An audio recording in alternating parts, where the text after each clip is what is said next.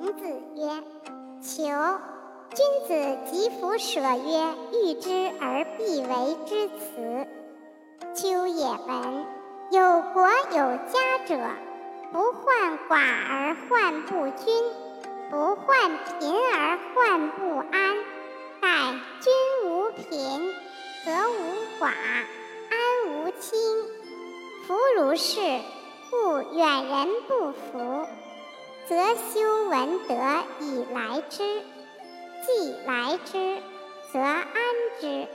今有与求也相夫子，远人不服而不能来也，方分崩离析而不能守也，而谋动干戈于邦内。